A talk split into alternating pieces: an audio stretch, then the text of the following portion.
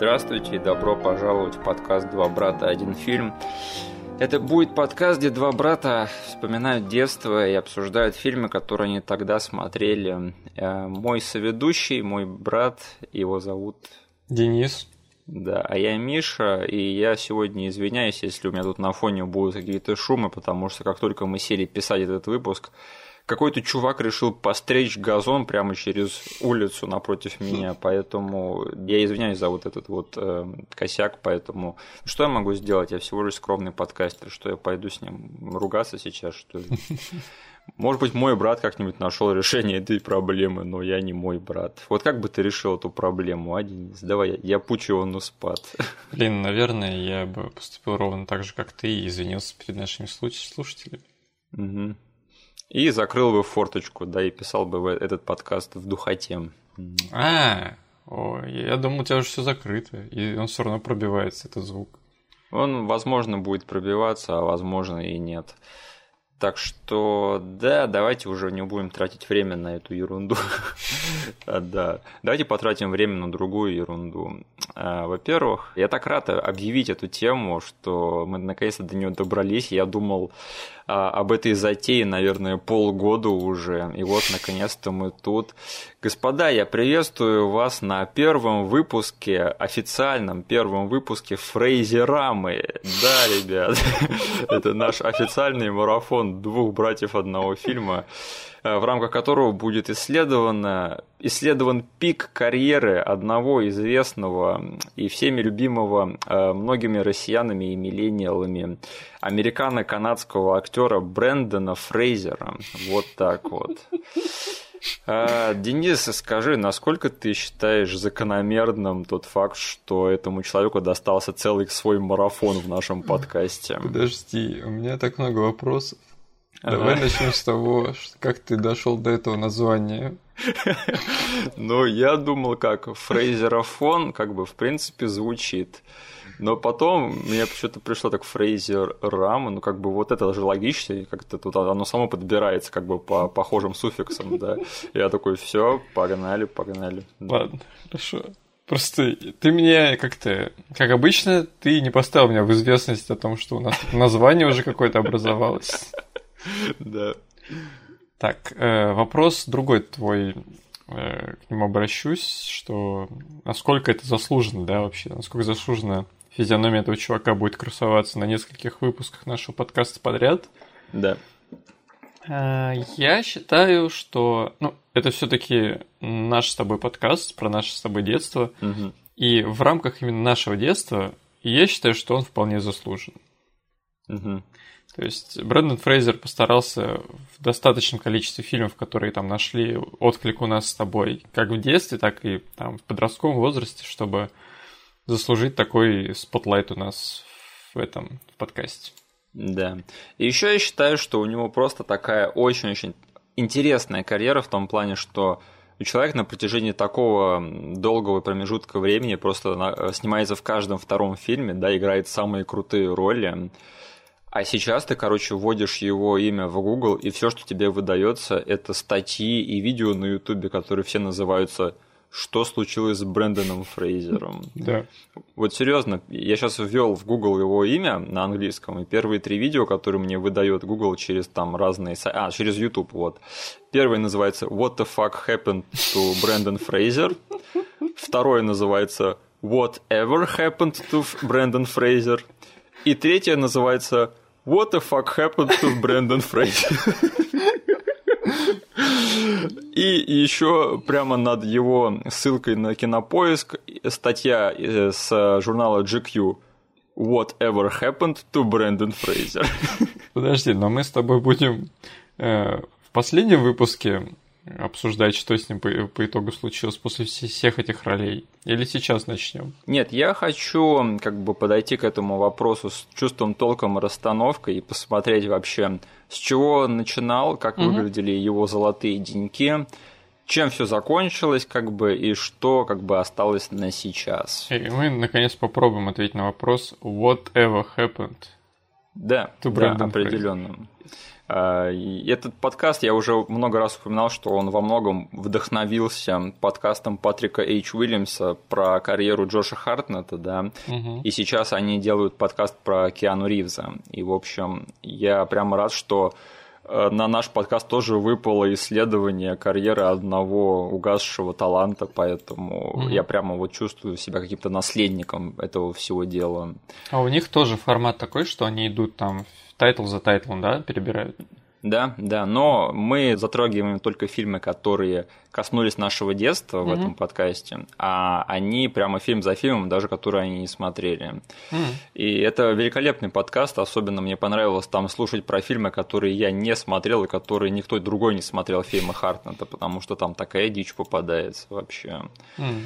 Э, мы не раскроем количество фильмов, которые мы затронем из его карьеры в ближайшее время. То есть мы оставим вас, э, короче, гадать и обсуждать и рассуждать то, э, какое количество фильмов войдет в этот блок, и как бы вообще будет это два фильма, будет это три, четыре, может быть, десять.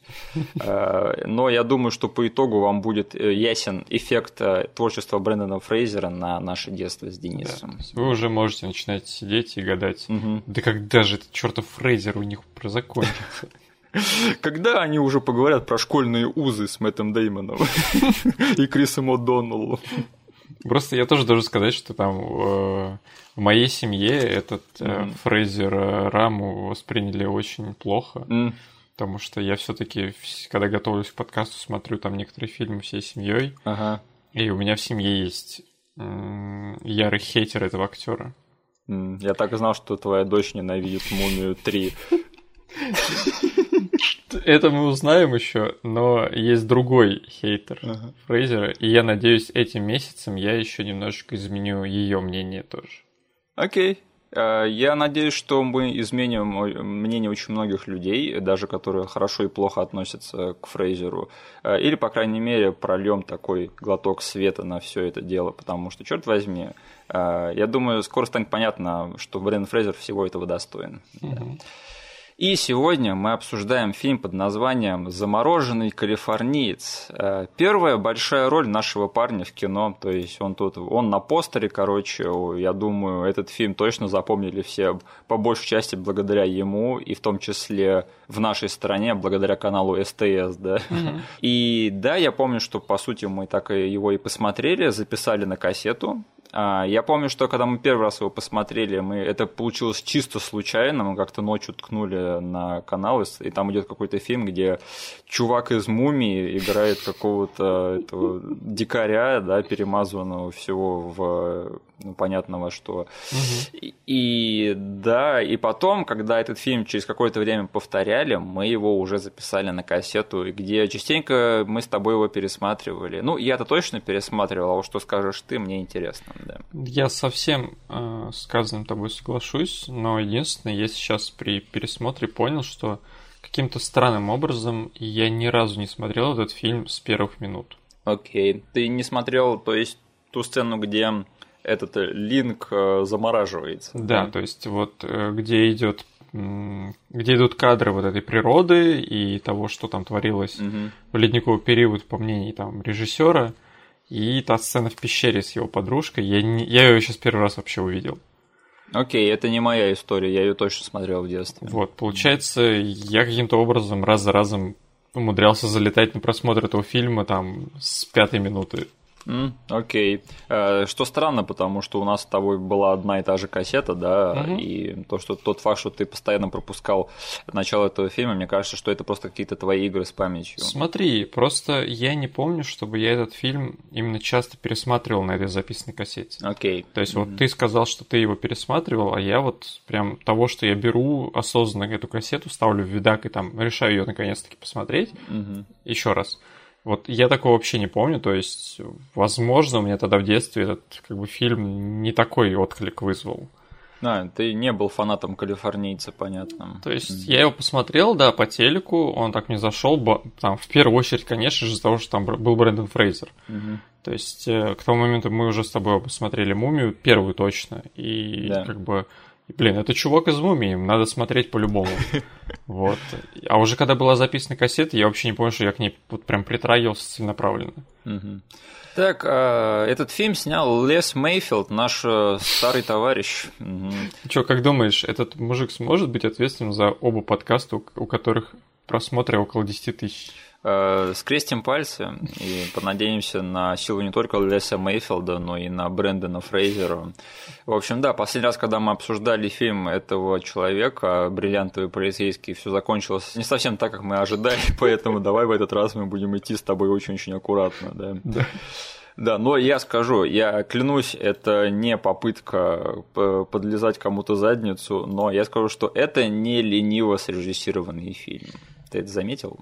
Ох, блин, я каждый раз я не устаю все еще испытывать это чувство, угу. которое у меня возникает на фильмах, которые я для себя немножечко по-другому переоткрываю на этом подкасте. То есть я каждый раз вспоминаю тот день, когда ты просто сказал, типа, Денис, хватит сидеть на жопе, нужно писать подкаст. Я спросил, почему? Ты сказал, потому.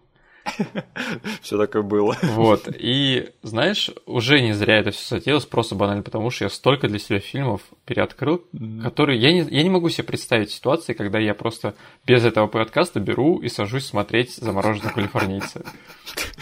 Должно было случиться что-то очень рандомное, чтобы я в итоге вышел на этот фильм из вообще из, из всего калейдоскопа там, кинематографа голливудского. Mm-hmm. Но вот ради таких моментов я считаю, что мы уже не зря там тратим несколько часов в неделю на все это дело.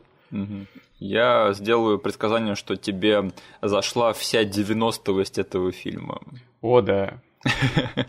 И мода, и музыка, и стиль съемки, наверное. Я сам когда смотрел, думал, блин, почему этот фильм не отложился у меня в памяти как просто один из самых 90-х фильмов на свете.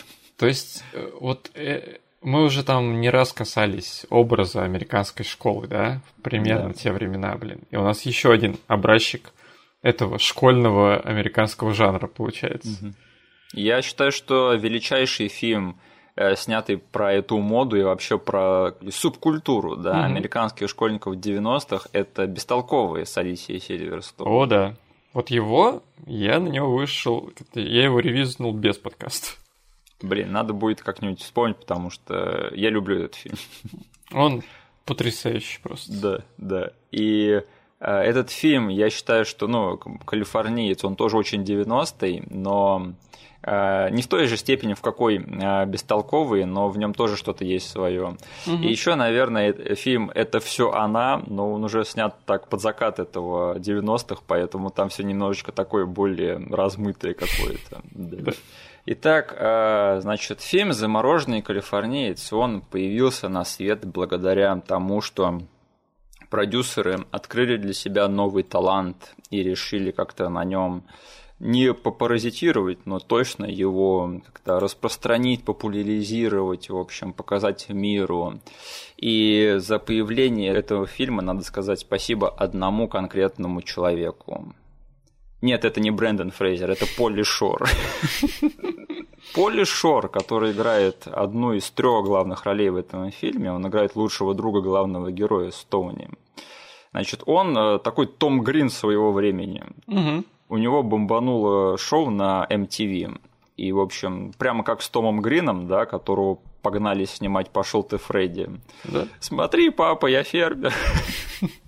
Э, то же самое случилось с Поли Шором. Ему предложили роль э, дикаря в фильме «Замороженный калифорниец». Серьезно? Да, да, то есть там изначально он должен был играть как раз-таки Линка, которого вот достают, и он там весь фильм, в общем, ходит и он типа рыба из воды, да, пытается угу. освоиться в новом временном промежутке. И Поли Шор такой посмотрел на это и сказал, ребят, я не потяну играть главную роль. То есть это были еще те времена, когда Поли Шор адекватно оценивал свои актерские таланты. Да, мы скоро узнаем, что после этого фильма ему конкретно снесло башню, он возомнил себя большой суперзвездой. Да. И а, сейчас Поли Шор утверждает, что именно он нашел а, запись с прослушиванием Брэндона Фрейзера и пропихнул его на главную роль. Э, в чем-то, наверное, правда, но это также звучит типа, о, посмотрите, я Поли Шор, я открыл Брэндона Фрейзера. Ну, серьезно. Ну, блин. Вот ты, ты, ты веришь ему, нет? Подожди. Да. Почему нет? Если это единственный, если это единственная инфа. Или ты сейчас хочешь рассказать про какую-то инфу, которая противоречит его словам? Нет, нет. Ну, э, судя по э, хронологии, все сходится, потому что это реально первая большая роль Фрейзера. Он был практически никем до этого фильма. И вполне вероятно, что как раз-таки его взяли на этот фильм только вот по какой-то там случайной кассете или по прослушиванию, mm-hmm. да. Но тот факт, что именно Полли Шор, который сейчас как бы большой никто, да, mm-hmm. что он берет на себя вот эту вот ответственность за то, что он открыл Брэндона Фрейзера, как бы мне кажется, что в этом есть какая-то доля какой-то, не знаю, самозванщины. Не знаю, у меня с этим проблем особых нет, потому что там, если мы начнем просто там лайтово обсуждать Поли Шора, у меня мнение о нем прям как американские горки было. Угу. Потому что он тут и там мелькал в фильмах моего детства. Да. А, и я к нему относился нормально. Угу. Потому что я думал, что, блин, он раз за разом появляется в фильмах, там не на самых последних ролях, наверное, он какой-то классный чел. Вот. Потом, где-то, не знаю, ближе к нулевым и после них, у меня мнение о Поле Шоре было просто ниже плинтуса. Я понял, как в каком трэше он тогда снимался, какую фигню он просто нес, что вот его вот этот вот талант, который там на, на ТВ э, просто сиял, он очень плохо транслировался в свое время да, на полнометражные фильмы. Да. И я думал, блин, Поли Шор просто чел, который там все просрал. Угу. Вот. Но недавно я кусками послушал и, и подкаст Джо Рогана, где он к нему пришел. Поль Шор. Окей. И он оказался довольно адекватным чуваком, который э, очень прикольно разобрал момент того, как он сам не справился вот с этим накатившимся полным метром на него. И снялся в фильме «Биодом». Да-да-да, то есть он вот хорошенько прошелся по тем э, временам и сказал, блин, насколько он фигню творил, типа он очень философски сейчас к этому относится. Угу. Он понял, что он все полимеры как бы просрал, но он очень адекватно все это доносил. Окей. Ты сейчас немножечко восстановил его образ у меня в воображении. Да. Но, по-моему, хорошо выступить у Джо Рогана не так уж трудно. Там, короче, все приходят и кажутся, как будто бы они самые умные люди на свете. Даже такой долбоящер, как Илон Маск, там показался вполне себе адекватным чуваком. Забавно, что ты из всех гостей Рогана как долбоящера выставил именно Маска. У тебя какие-то терки с этим чуваком есть? Ну, это же полностью оторванный от реальной жизни долбоящер, который меня дико бесит просто своей твиттерщиной. Да, ну, понимаешь, э, Джо Роган это все-таки не Юрий Дудь, он не умеет критиковать своих гостей, поэтому, да, я бы не стал прямо так свое мнение о Поле Шоре. Я да. говорю просто, то есть я слушал те куски, где у Поля Шора были, грубо говоря, монологи в его подкасте. Угу. То есть э, я прям не целенаправленно искал эти выпуски, я находил там тред на Reddit, где обсуждали, типа, блин, Полли Шор там классно рассказал про вот свои прошлые косяки. Mm. И там просто был вот с тайм-кода, где он начинает балакать Джо Роган. Итак, а где выпуск Джо Рогана с Брэдоном Фрейзером? Вот у меня главный вопрос какой. А его нету, да, такого? Да, по-моему, нет. Okay. Но если честно, если сейчас посмотреть на какое-нибудь современное интервью с Брэндоном Фрейзером... Лучше не смотреть. Это довольно-таки грустное зрелище, как бы я это даже сейчас не иронизирую, это реально на, на него почему-то очень-очень так грустно посмотреть, потому что он явно... В общем, что-то с парнем не так, да. Угу.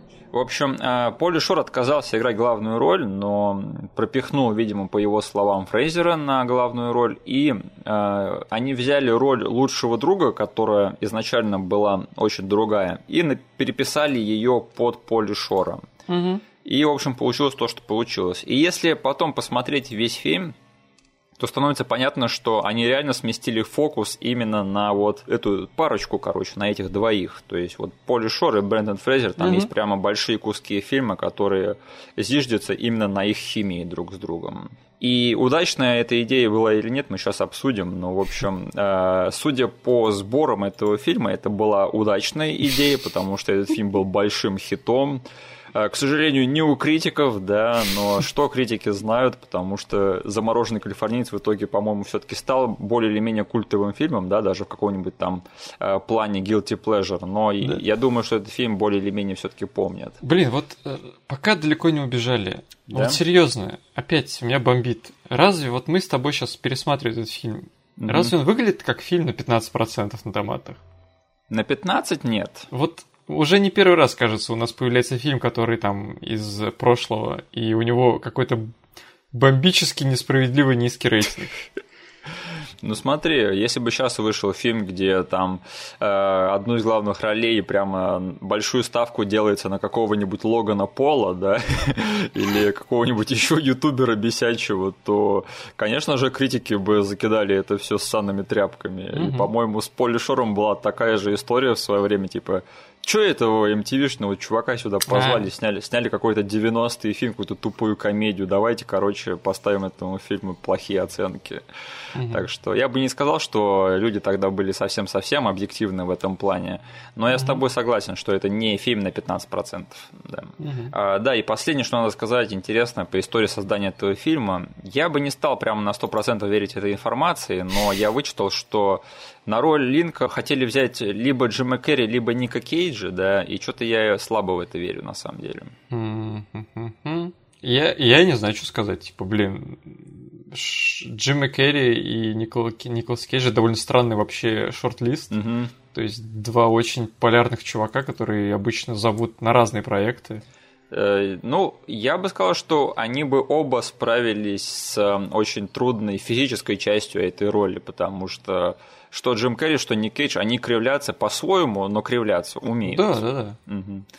И тогда, наверное, хотя, возможно, в этом какая-то доля э, правды есть, потому что тогда Джим Керри и Ник Кейдж, когда этот фильм вышел, то есть они еще не были теми Джимами Керрими и Никами Кейджами, которые мы знаем сейчас, mm. да. То есть Ник Кейдж тогда еще не получил Оскар и не стал там сниматься в своих фильмах крутых. Mm-hmm.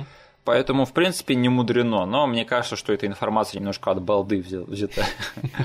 Да, и тем более это Джим Керри и Ник Кейдж. Мне кажется, что они в те времена рассматривались в каждый фильм на все роли. Поэтому, ну, да. да.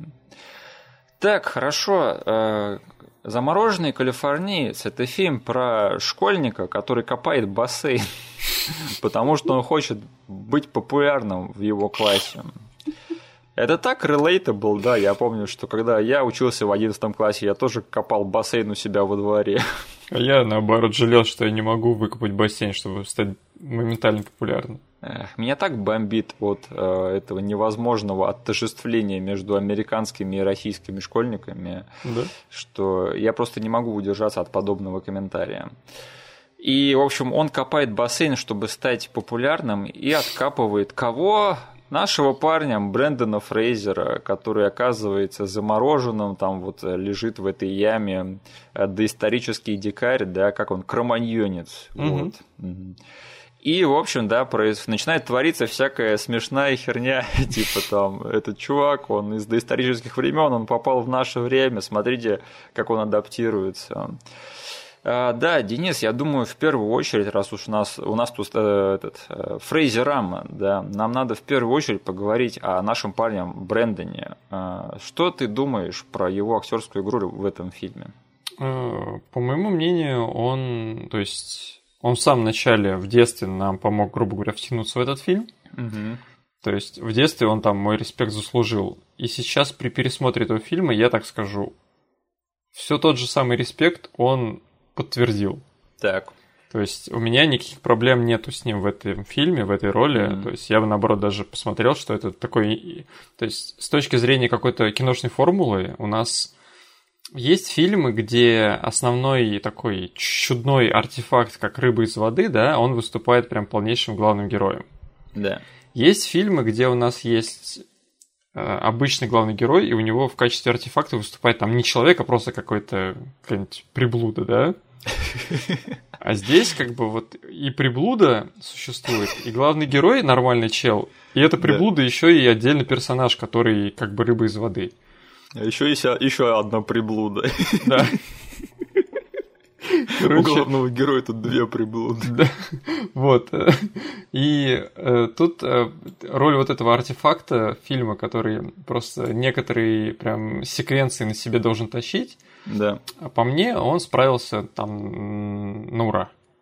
Так он, по, походу, весь фильм на себе должен тащить, потому что там вот реально каждая сцена, э, этот Линк, он творит какую-то Не, дичь. я имею в виду, что смотри, в этом фильме была все таки протащена вот эта любовная линия между нашим главным героем, другим главным героем, угу. и типа его краш.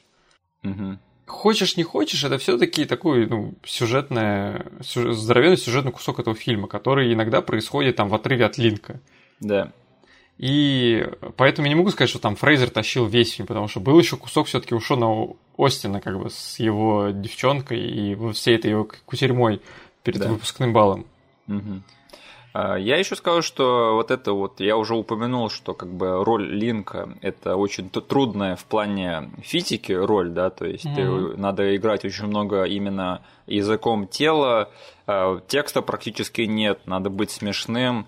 И, черт возьми, Брэндон Фрейзер, он прямо накидывается на эту роль просто вообще без э, каких-то там комплексов, да. да? И прямо отдает себя этой роли. И это срабатывает, на мой взгляд, то есть я бы, я вот хотел бы похвалить именно его за это. Прикольно, что в нем не было заметно робости актера-дебютанта. Да, да. То есть он впервые там в большом фильме на главной роли и вообще без комплексов там во все тяжкие ударился, и это видно. Угу. И еще интересно, что этот фильм и эта роль, это они предсказали две последующие его роли. О, Не да. считаешь, да? Ты тоже видел как это какие-то отсылки в будущее? Так если сказать. Да мне кажется, что я вообще так задумался, блин, насколько вот э, тайп-кастинг это вещь, которая существует, наверное, на самом до сих пор, да, на самом деле. Да? И э, вот чувак сыграл одну роль, и его тогда же в 90-е пропихнули сразу же на две похожие роли. Просто есть, потому что, блин, да. они видят, что окей, у него что-то похожее, что там у режиссера в голове сейчас, или да. у сценариста, уже было сделано этим чуваком там несколько лет назад, блин, почему бы нам просто не взять уже готового чела? Угу. И вот как у него раскрылся потенциал, да, то есть вот от этого э, ему позволили сыграть две другие роли, которые похожие, но которые немножечко другие, да, то да? есть они намного более такие адекватные, и там, там уже был текст, который надо произносить. И эти две роли открыли ему дорогу до его, наверное, самой лучшей роли, да, по которой его до сих пор помнят, угу. этого Рика О'Коннелла в «Мумии». Да. Вот так. А, да, слушай, Фрейзер прямо съел собаку на том, чтобы играть чуваков из прошлого, да, которые адаптируются в современной среде. А, я к чему веду? Денис, как думаешь, Брэндон Фрейзер бы хорошо подошел на роль Кэпа в 90-е? Хм. Я, я бы сказал да, но единственное, я считаю, что он бы еще лучше подошел на роль Старлорда в 90-е. Я вот сейчас ты сказал про Кэпа, я думаю, блин, не слишком ли много дурки в Брэндоне Фрейзере для Кэпа? Но в нем достаточно дурки для того, чтобы быть Старлордом.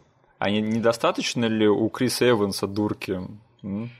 Блин, ладно, Крис Эванс тоже... Э, да, да, мы же про него все думали, что как бы Крис Эванс шутливый, какой из него Кэп, да, а сейчас по него посмотреть. Смотри, смотри, но по мне Брэндон Фрейзер все-таки немножечко с другой дуркой все это время.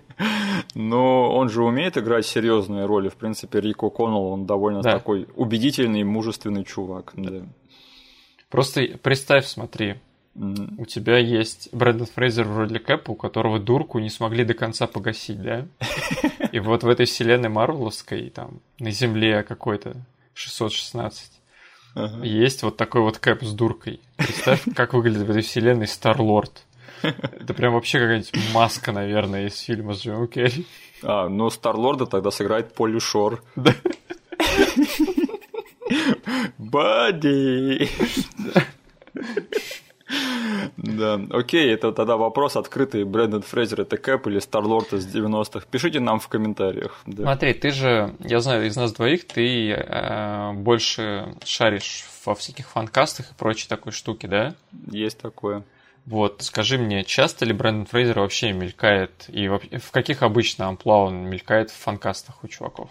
Сейчас, по-моему, уже ни в каких. Ну, я имею в виду те времена, когда он еще был О'Коннеллом и помнил с тем чуваком. Мелькал ли он хотя бы на какой-нибудь комиксной экранизации от фанатов? По-моему, нет все-таки. Единственное, mm. что надо сказать, что у Брэндона Фрейзера недавно случился ренессанс, да, когда его взяли играть в этот сериал от DC, да. этот патруль какой-то обреченных или что-то типа того. Ты его не смотрел? Он... Я не смотрел его, он там играет робота, озвучивает его. Вот. А. И, видимо, какой-то фанкаст с ним все-таки произошел, да. Но, к сожалению, просто Фрейзер очень давно выбился вот из этой колеи, поэтому его давно я не встречаю ни в каких фанкастингах. Угу. Но надо сказать, что я, я натыкался в интернете на эту тему, типа э, «Мстители. Война бесконечности» в 90-х. Можно mm вот загуглить, там выдастся эта картинка. И да, Брэндон Фрейзер там на роль Старлорда поставлен. Так что, да, да. Наверное, все таки он Старлорд больше, да, чем Кэп. А, тогда переходим к основным нашим впечатлениям и вообще, какое у меня мнение сложилось об этом фильме в этот раз. А, я скажу так, что это забавный фильм, и он очень-очень легкий. Он легкий, как перышко. Неудивительно, что я его так часто пересматривал в детстве, потому что этот фильм, он просто, он как клип, он пролетает. Но я скажу, что сюжет в этом фильме немножко стоит на месте. То есть, э, вот после вот этой вот основной завязки, то есть там чуваки находят этого э, замороженного калифорнийца, и он начинает осваиваться в этой среде. Я скажу, что он, во-первых, немножечко очень быстро освоился, то есть он из дикаря очень быстро превратился в нормального дикаря. Угу.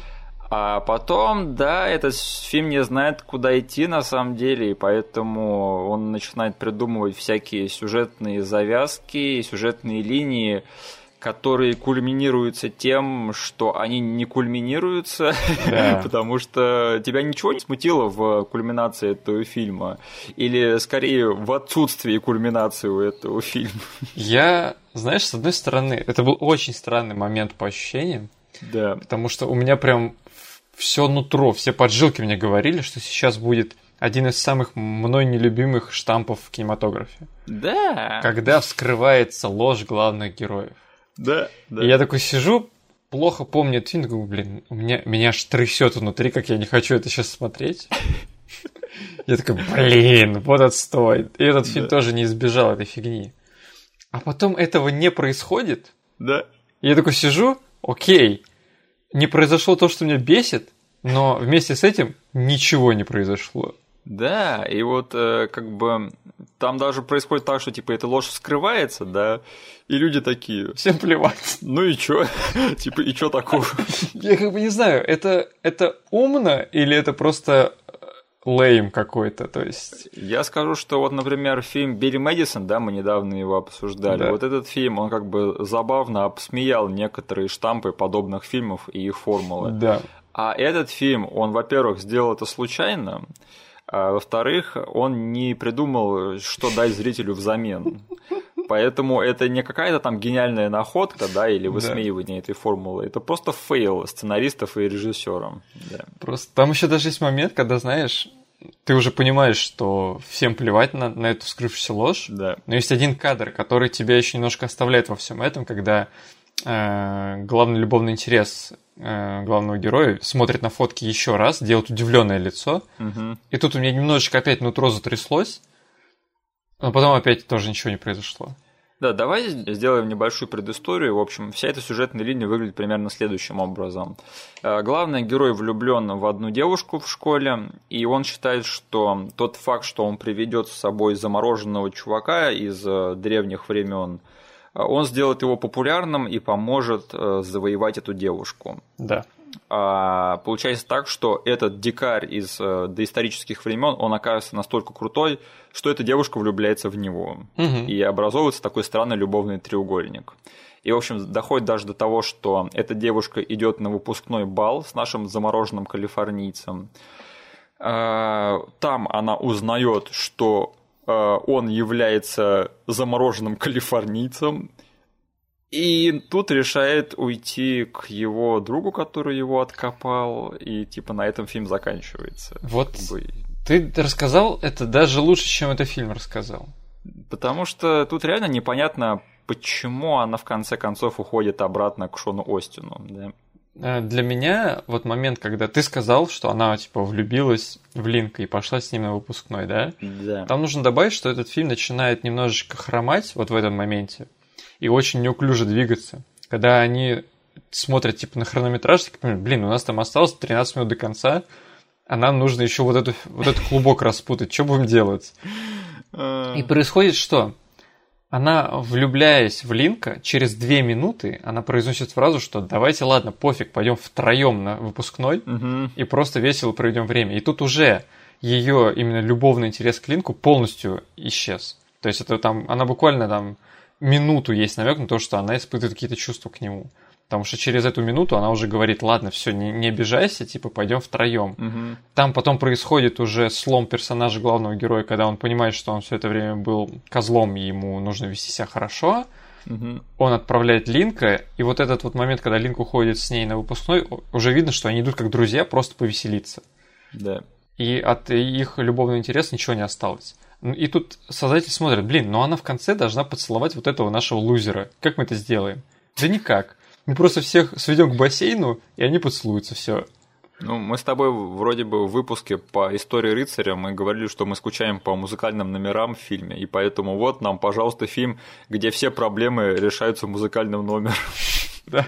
Чувак станцевал хороший танец, они втроем, поэтому все проблемы решены. Да, типа, если что, там к режиссеру прикопаться, он скажет, но вы не понимаете, что произошло во время этого танца. Там такая химия, такие, типа, страсти кипели. Они поняли, что они созданы друг для друга, как раз когда увидели, как они двигаются. Да, единственное, что мне более или менее понравилось в этой сюжетной линии, это я скажу, что в этом фильме довольно забавные булли. Он, блин, не зря этот чувак знаком всем слушателям нашего подкаста просто по мему. Да. Этот фильм, он до сих пор как бы э, культов хотя бы благодаря этому мему, где если вы просто загуглите, то вы поймете, о чем я говорю. Это там, когда наш главный герой смотрит на свой любовный интерес на девушку, Да. машет ей рукой, и тут в кадр въезжает хулиган сбоку и машет типа головой. Не, чувак, ничего такого не получится. Он прям с таким бичфейсом это делает, это вообще великолепно. Эта гифка, она просто разошлась по интернету, там на их лица лепили разные логотипы, как Ага. игровых компаний, так и фильмов, так и типа самих игр и вообще музыкантов. Это идеальная гифка ложится просто на любой случай из жизни. Да, то есть э, этому чуваку как бы в сценарии особо немного было дано, но он выжил просто по максимуму. Да. Его вот эта вот тема, когда он постоянно кричит людям «Щущ!» типа тихо. Ладно, ты слишком рано это вынес как бы на обсуждение, но я должен сказать, что этот чувак своим немногочисленным экранным временем, Да. но своей яркой игрой смог вот вбить в меня вот эту вот щущ на всю жизнь. Я говорю, я еще много лет к ряду потом ходил, и вместо того, чтобы типа тихо или еще что-то, использовал этот звук. Это ужасно, Денис. Что Ты извлек неправильный урок из этого Э, фильма. Этот чел слишком круто это делал. А, Значит, э, главного Булли в этом фильме Мэтта Уилсона, его играет актер Майкл Де Луис. И э, этот фильм, э, режиссер этого фильма, он сказал, что они очень сильно вдохновлялись миром Уэйна при его создании, то есть его стилем и тому, на какую аудиторию он был рассчитан. И сюрприз, Майкл Де Луис, он же играет одну из второстепенных ролей в, в первом мире Уэйна. Мгм.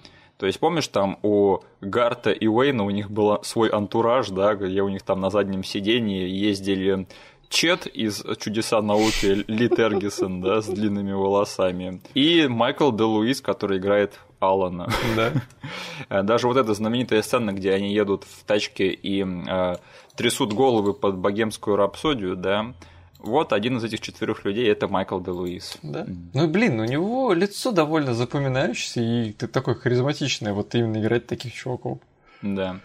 Э, Что надо сказать? Э, Майкл Де Луис Санс нам, короче, задолжал Голливуд, пожалуйста. Я Мгм. смотрю, последнего, что он снимался, это какой-то сериал в 2012 году. Да, жалко, конечно, что чувак пропал. Мгм.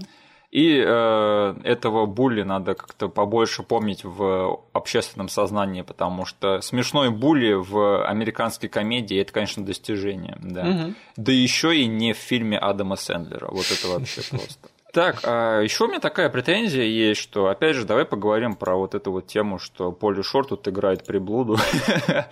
Э, смотри, как бы по этой сюжетной формуле, как бы Дэйв и Стоуни, да, то есть Шон Остин и Поли Шор, они как бы должны быть, быть такими э, прямыми чуваками, как грубо говоря, потому что они должны оттенять вот эту вот Линка, который ведет себя как доисторический дикарь вне своей среды. А они должны быть нормальными чуваками. Угу. И поэтому это какое-то, не знаю, происходит очень странное смешение, когда один из них тоже начинает вести себя как дикарь. И, в общем, мне показалось, что Поли Шор как-то сильно тянет на себя одеяло в этом фильме. Но и из того, что я узнал, наверное, неудивительно, потому что они изначально планировали этот проект под него, поэтому неудивительно, что они прямо вот сделали большую на него ставку и прямо отдали ему целые куски этого фильма угу. на его плечи. Да.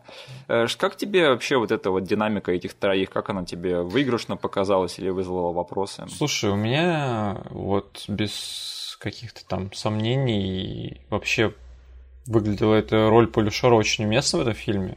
Угу. Там я его по тем просмотрам из детства у меня как бы два ярких момента в этом фильме были. Это вот Брэндон Фрейзер и сам Полюшор. Угу. И у меня вот на каком-то там подсознательном эмоциональном уровне вообще не было никаких проблем с этим персонажем почему-то. То есть я был очень рад, что у нашего главного героя Дэйва, который там большую часть фильма, он ведет себя как козел. Да. У него есть какой-то, знаешь, вот э, человек, который там выступает его душой и сердцем, угу. который раз за разом ему напоминает, чувак, типа, мы там должны вести себя хорошо, мы там должны быть как семья. Да. И вот просто еще один там фидбэк со стороны. То есть люди, которые первый раз смотрели этот фильм, вот я с Настей смотрел его, она вообще первый раз смотрел, смотрел этот фильм ей этот персонаж очень зашел просто потому, что он был очень э, милым, угу. наивным и там, знаешь, как бы не козлом. Это, кстати, хороший довод, потому что Дэйв и правда ведет себя очень большую часть этого фильма как не очень хороший чувак. И там этот фильм бы свалился слишком в какой-то темную тональность, да? Да. Если бы в ней был только Дэйв. А э, Стоуни, он порой просто выручал вот эту сцену от того, чтобы стать какой-то очень мрачной, и слишком нам, и чтобы мы начали хейтить Дэйва по полной программе. Mm-hmm. Он как бы иногда врывался и говорил, блин, Дэйв, мы там должны там хорошо к нему относиться, хватит типа использовать его как инструмент для популярности. Да. И вот, и вот это вот перетягивание, оно в сюжетном плане для меня прям сработало идеально.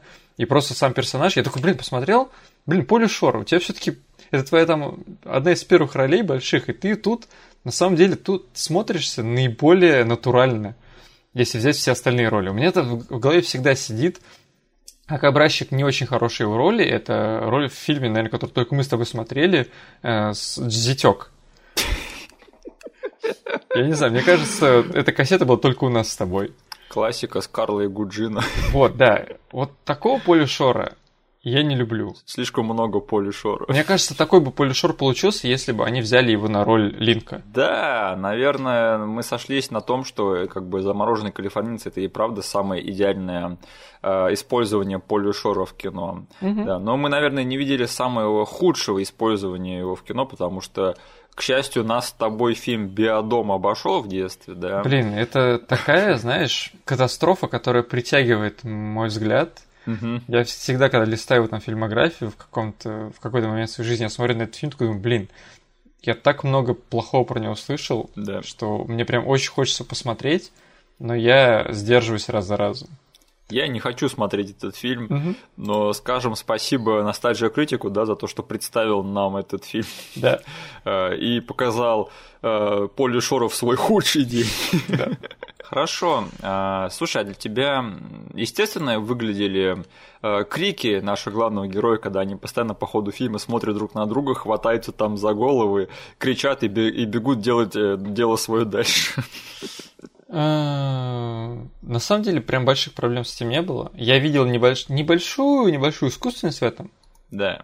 Но э, все-таки это было по большей части мило для меня, а не оскорбительно. Э, что это была за мода в 90-е? Хвататься за голову, смотреть друг на друга, кричать и бежать дальше. Чертов Макалей Калки. Неужели все с него началось? Мне кажется... Блин, ну, найди что-нибудь раньше. Но я вообще не знаю, какие фильмы снимались до одного дома, понимаешь? Mm-hmm. Я не смотрю классические фильмы. Я вообще не знаю, существовал ли Голливуд до этого фильма. Да, фи- Голливуд начался с э, одного дома, и я не приму ни одной другой версии. Mm-hmm. Все. Так, а, хорошо, тогда переходим к любимым моментам, потому что у меня так, по сути, какие-то глобальные мысли закончились, потому что вот это прямо как э, один в один, как и структуру фильма, да, мы просто возьмем и неожиданно закончим этот выпуск. Не знаю, может быть, у тебя есть какая-то глобальная критика или что ты хотел прям сказать такого серьезного? Да по критике да. нет. У меня больше такой, ну, общий посыл, что несмотря на то, что мы там все-таки проехались по некоторым нестыковкам этого фильма, да. как там какого-то компетентного фильма, то есть со структурой да. хорошей, да, с хорошей концовкой, которая прям выступает именно пиковым моментом этого фильма. Угу. Но несмотря на все это, это, вот я хочу зацепиться за те слова, которыми ты изначально характеризовал этот фильм. Этот фильм настолько легкий, да. настолько э, как бы наивный и милый, что ты просто не можешь этим оскорбиться. Ты прям посмотрел такой, ну ты такой классный, ты такой милый, ладно, пофиг, иди отсюда. Ты там съел у меня только час двадцать моего времени, и это было на самом деле прикольное время, угу. которое я провел с тобой. Прям вообще не хочется к нему прикапываться. Это вот мне вообще вот все настроение касательно просмотра этого фильма было такое. Да, это явно фильм, который сняли для американских школьников 13 лет в 92 году. Что от него еще требовать? Да? Да. Ну и, блин, мы все еще не сказали, блин, кто играет нашего главного героя Дэйва.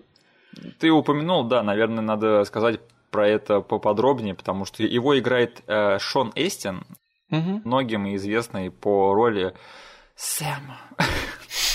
Сэм. Сэм Уайс Геймджи. Сэм Уайс Геймджи из э, трилогии «Властелин колец». Э, да, у Шона Эссена довольно богатая карьера, потому что он же начал еще будучи актером ребенком в 90-е. Mm-hmm. И, в общем, оставался актуальным на протяжении долгого периода времени. И даже недавно у него был такой мини-камбэк в общественное сознание со вторым сезоном сериала Stranger Things, где он играл того чувака, который помер в седьмой серии. Э, но да, я думаю, что Шон Эссен это такая тоже э, образ ностальгии для очень многих э, людей нашего возраста. Он собой представляет определенно. Тебе было приятно на него посмотреть в этом фильме? Меня был, как мне приятно было на него посмотреть, конечно же. Но у меня такой вопрос к тебе какой момент ты понял, что в фильме из детства «Замороженный калифорниец» снимается парень из того фильма трехчасового про хоббитов? Да я всегда это знал, по-моему, да. Да? И, да, да, мне как-то... Я к Шону Эссину относился как к известному актеру в детстве, скажем так. Mm-hmm. И да, меня как-то не особо удивляло то, что он и тут, и там, и еще и в третьем месте, наверное, где-то снимался. Так что да, да. Окей, ну из нас двоих я чуть под тугодуми в этом плане, потому что я смотрел этот фильм очень много раз в детстве, потом я посмотрел «Властелин колец», угу. и у меня его две эти роли существовали просто параллельно. Я не связывал их никогда. Ого. Да, и только потом, когда, знаешь, начались вот эти вот мои просмотры обзоров Ностальжи Критика еще там на его сайте, да, угу когда их, их на Ютубе не было, когда я просто начал во всю вот это вот, во весь этот кинематограф 90-го немного погружаться, гуглить там по связям, прыгать по фильмам, да, угу. вот где-то в тот момент примерно рандомно я нашел этот факт, что, блин, вот в том фильме из детства снимается Сэм Уэс Гэмджи. Ну ты тугодум. Ну извини, блин. Нет, я всегда знал, что вот... Э, ты, по сути, я как-то только по этим двум ролям и знал Шона Эстина в детстве, потому что я в детстве не смотрел ни этих Гунис, да, ни Руди, угу. поэтому вот для меня Шон Эстин это чувак из «Властелина колец» и чувак из «Замороженного калифорнийца». Еще раз мы доказали, что ты крут. Э, я Грут, это я определенно Грут, да. Так, хорошо, тогда давай поговорим про э, наши любимые моменты в этом фильме. Давай. Да, во-первых, э, в этом фильме снимается Робин Танни, она играет э, подругу главного любовного интереса в этом фильме. Ты знаешь эту актрису? Конечно. Вот слушай, я прямо сейчас смотрел такой, блин, а, я ее знаю по ролям всяких таких меланхоличных, подавленных женщин. А тут, блин, она вообще вне своего дефолтного этого амплуа сыграла. Похоже на живого человека вообще. Я такой да. смотрю, да блин, да она умеет играть живых людей, офигеть. Робин Таня, она, короче, предшественник Кристен Стюарт. Она вот э, во всех фильмах, которые я видел, она просто вот, не знаю, похожа на какую-то извините за каламбур, мумию. А тут она вот реально какая-то у нее жизнь в глазах есть, она играет такого более или менее там живого, яркого, колоритного персонажа. И такой смотрю, офигеть, почему Робин Тани так загнали в эту амплуа э, женщины, которая проснулась э, не по будильнику. Да, блин, я на нее тоже посмотрел, такой думаю, почему ты, знаешь, вот момент, когда она э, втюрилась в Линка, да? Да. И начала там к нему шашни подбивать, я просто, у меня мозг в очень странном направлении сработал, я представил, как она играет ровно так же роль в фильме «Конец света», когда она также набрасывается на дьявола и говорит, блин, да ты классный чел, ты не такой стандартный. И он немножечко не в себе от того, как быстро у него получится разрушить этот мир. Да. Uh, you acquire boy compared to me. Acquire boy. Этот фильм продолжает всплывать у нас в подкасте. Да, она даже умудрилась выглядеть сонно в фильме «Вертикальный предел», да, где у нее там жизнь в просто критической обстановке весь фильм находится. Она просто вначале словила немножечко снега в легкие и решила поспать весь фильм. О, жесткая шутка. Я думаю, если вам не говорит имя Робин Тани ничего, то вы, скорее всего, помните ее по сериалу «Менталист», да, она там играет одну из двух главных ролей в этом долгоиграющем сериале. Угу. Да. Любимый сериал людей из подкаста «Три дебила».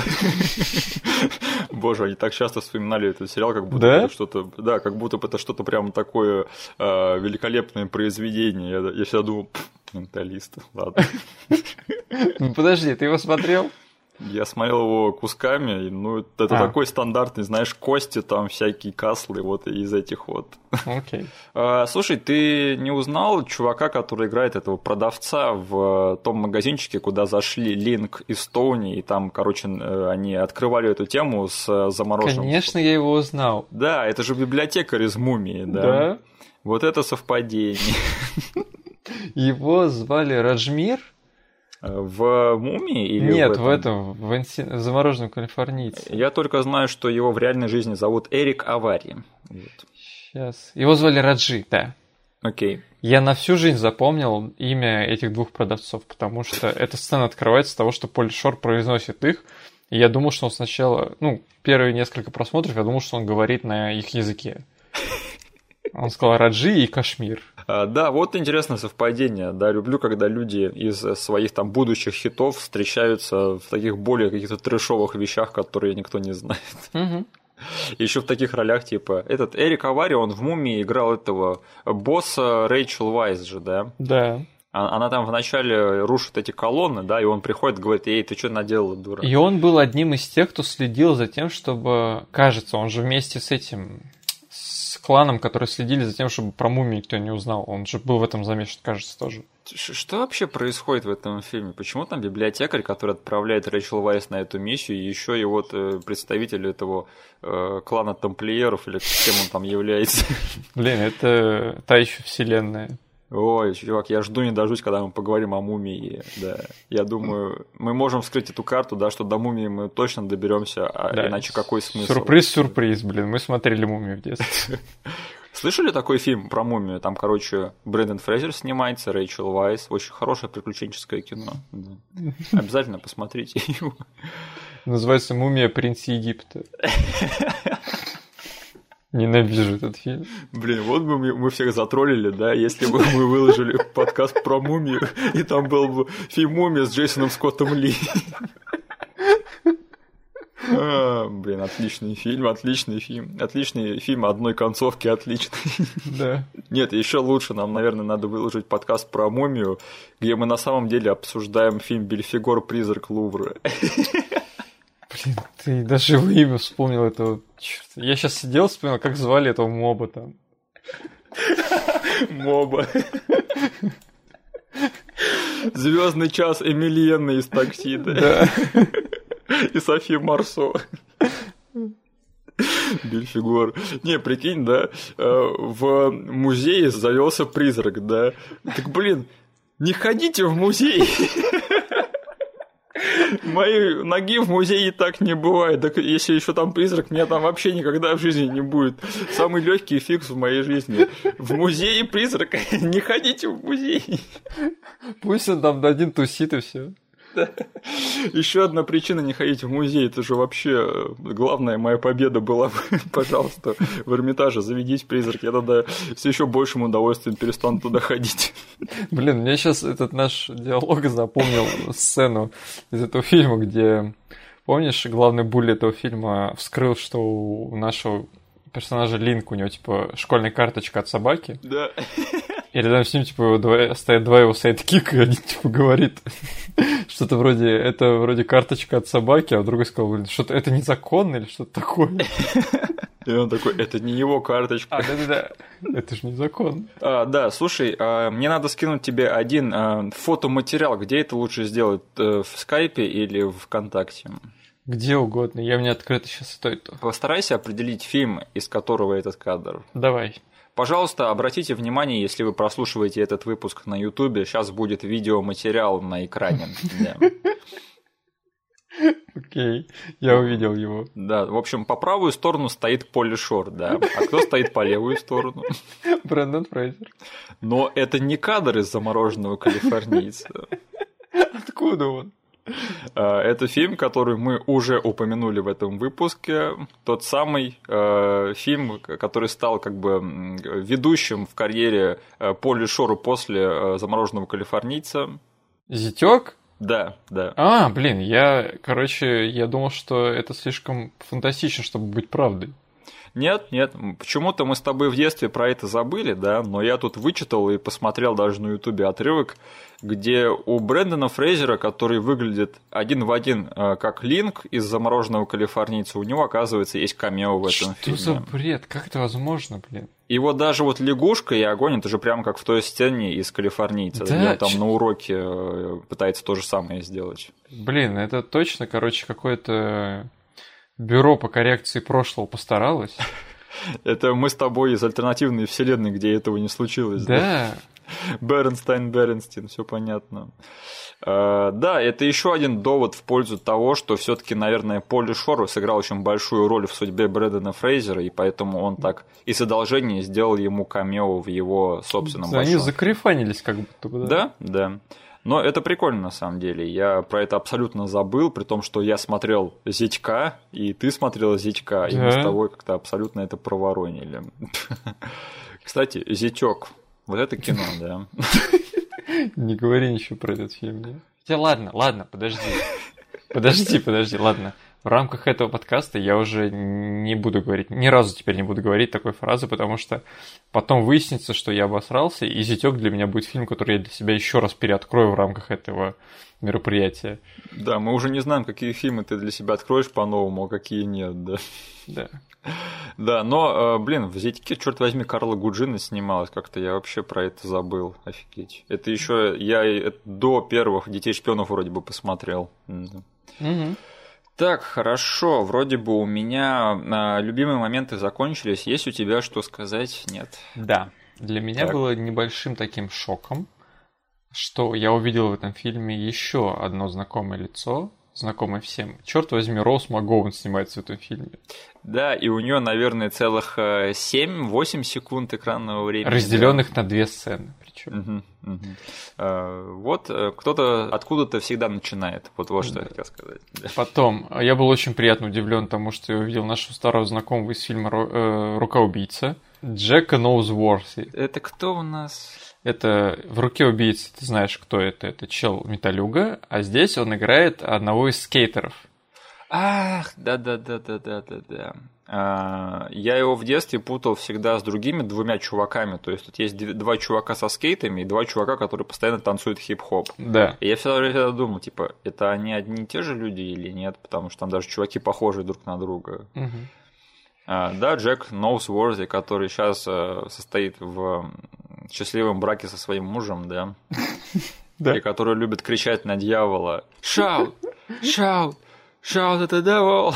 Да. Э, что еще я хотел сказать, что я почему-то в детстве испытывал очень теплые чувства по отношению персонажа Линка, когда в конце в итоге его подружка из прошлого тоже выкопалась. Так, Потому что в этом фильме есть очень, не знаю, она и в детстве меня цепляла эта сцена, но сейчас она как бы пробила меня на полную силу, как и задумывалась. мгм. Где Линк приходит, блин, в музей, И наконец до него доходит вообще, что произошло, что как бы все его прошлое, вся его прошлая жизнь просто она была черт знает когда. Да. Все давно умерли. И он сейчас как бы единственный такой остался прям супер как-то артефакт из прошлого. И знаешь, вот э, кому-то описать, что представь, у нас неандерталец, ты должен сыграть неандертальца, который до этого до всего допирает. Да. И, блин, не знаю, в рамках такого лайтового фильма эта сцена для меня сработала очень прикольно. Мгм. То есть там и Брэндон Фрейзер показал вот то, что он умеет не только кривляться, он как бы может еще и там расплакаться спокойно на камеру, и выглядит это будет очень естественно. Да. И там очень трогательный момент, когда эти два парня к нему подходят и как бы говорят, чувак, ну, к сожалению, да, так случилось, мы теперь твоя новая семья, мы будем о тебе заботиться. Вот этот момент, он в детстве меня немножечко трогал, я тогда еще был тупицей и не до конца его прочувствовал. Но даже в детстве этого хватало для того, чтобы порадоваться в конце, что все-таки кто-то из прошлого также вернулся к нему, и они типа сейчас будут прям как два сапога пара тусить. И сейчас я как бы еще вдвойне вообще был очень рад за него, что в конце вот его арка за- завершилась именно этим, а не, блин, тусней у бассейна недорытого. Да, вообще разрешили просто все конфликты в этом фильме. Скрылся как лжец, да, как бы всем плевать. Остался один в этой эпохе. Ничего, разморозится его девушка. Вообще фильм без проблем. Но ты правда сказал, что как бы реально вот та сцена, когда он в музее сидит, и там прямо вот очень интересно раскрывается вот эта его сторона кривляния как бы в качестве дикаря, да, что он берет и так ловко как-то оборачивает это в драматическую сторону. Мгм. И это выглядит естественно и натуралистично. Я прям тоже это подметил, и это было очень на самом деле круто со стороны а- актерской игры Брэндона Фрейзера. Да, и очень похожий по эмоциям момент был, но, блин, они смогли два очень похожих момента по эмоциям вставить в этот фильм, но они разные по контексту, от этого они еще круче. Мне очень понравилась сцена, когда, типа, у нас у главного героя происходит слом, Да. а, и там это все достигается вот совместной сцены опять на троих, когда Дэйв дерется со Стоуни, Да. и Линк понимает, что начинает твориться какая-то дичь, что даже как пещерный человек видит, на то, что как бы драться друзьям не положено, блин. Вы там, семья, он подходит и тоже, блин, очень классно играет эту сцену и доносит до них там двумя словами того, что завязывайте этой фигней заниматься, блин, мы семья. Да. Эта сцена это, наверное, драматический пик карьеры Поли Шора. Да? Может быть, в нем пропал талант драматурга какого-нибудь, нет. Возможно. Я бы на это посмотрел. Боди. Ну и как бы, блин, уже, наверное, регулярная рубрика в нашем подкасте – это расистский момент от Дениса. Так. Наши герои в в один момент заходят в мексиканский бар, и, какого, и какого-то черта в этом баре барменом работает чувак с Ямайки. Ну, может быть, это был ямайский бар, а латиносы туда просто стихийно.